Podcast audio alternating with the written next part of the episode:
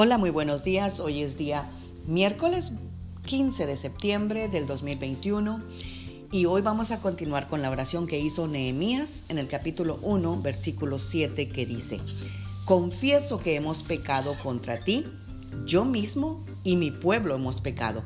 No hemos obedecido los mandamientos, las leyes y las ordenanzas que nos entregaste por medio de tu siervo Moisés.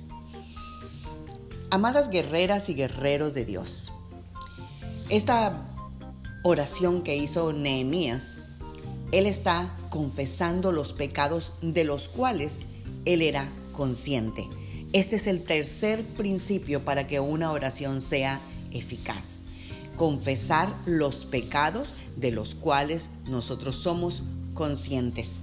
Pero a mí me llama mucho la atención porque hay otra versión que dice que en extremo nos hemos corrompido contra ti y no hemos guardado los mandamientos y estatutos y juicios que mandaste a Moisés, tu siervo.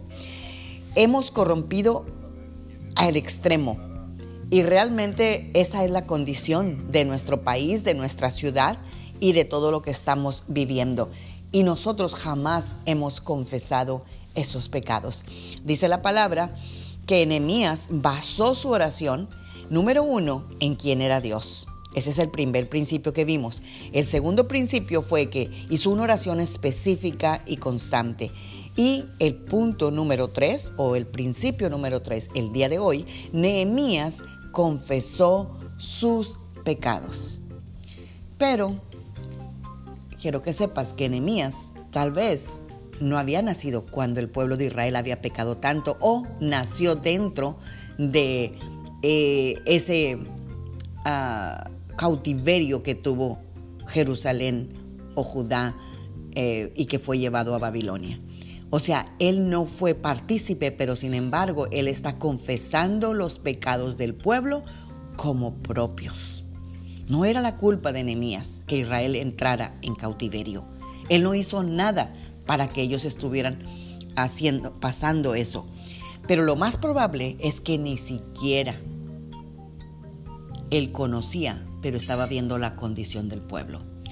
Él nació durante el cautiverio y aún así se incluyó en el pecado de la nación. Él dijo, yo he sido parte del problema.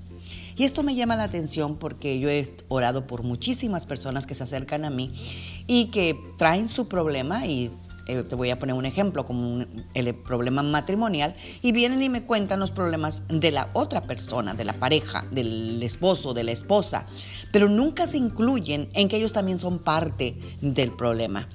Siempre cuando alguien toma esa posición, esa actitud, Dios no escucha.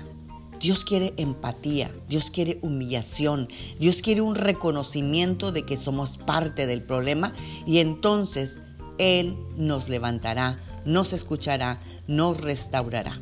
Jesús dijo en la cruz del Calvario, perdónalos porque no saben lo que hacen. ¿Alguna vez has orado, Señor, perdona a mi hijo porque no sabe lo que hace? Señor, perdona a mi esposo porque no sabe lo que hace. Señor, perdona a mi esposa porque no sabe lo que hace. Señor, perdona a fulano de tal, a fulana de tal, porque no sabe lo que hace. La oración modelo que Jesús nos dejó en Mateo capítulo 6, versículo 12 dice, perdona el mal que hacemos, así como nosotros perdonamos a los que nos hacen mal. Y hoy descubrí una versión nueva, que es la versión que se llama Biblia del Jubileo, que dice, y suéltanos nuestras deudas, como también nosotros soltamos a nuestros deudores. Qué hermosa traducción, me encantó, sobre todo porque jubileo es una palabra que se usa en la Biblia cuando Dios ha perdonado las deudas de todo mundo. Así que esta Biblia del jubileo por eso dijo, suéltanos nuestras deudas, o sea, déjalas ir, bórralas, elimínalas, Señor, como también nosotros podemos soltar, eliminar, olvidar a nuestros deudores. Hoy es una buena mañana para que tú sueltes a tus deudores, a todos aquellos que te han ofendido, a aquellos, aquellos que te han hecho daño, a todos aquellos que han estorbado, eh, que tú has creído que han estorbado tu bendición. para que tú seas libre, porque el perdón no es para ellos, es para ti mismo, para ti misma. Oremos esta mañana.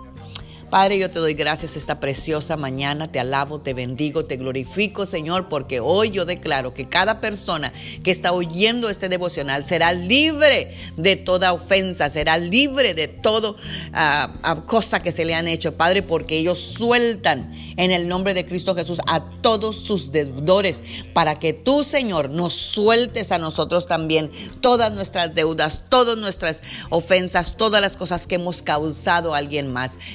Señor. Yo declaro hoy, Señor, en el nombre de Cristo Jesús, que es un día de libertad para cada quien, en el nombre poderoso de Cristo Jesús. Amén. Tengan un bendecido miércoles. Magda Roque.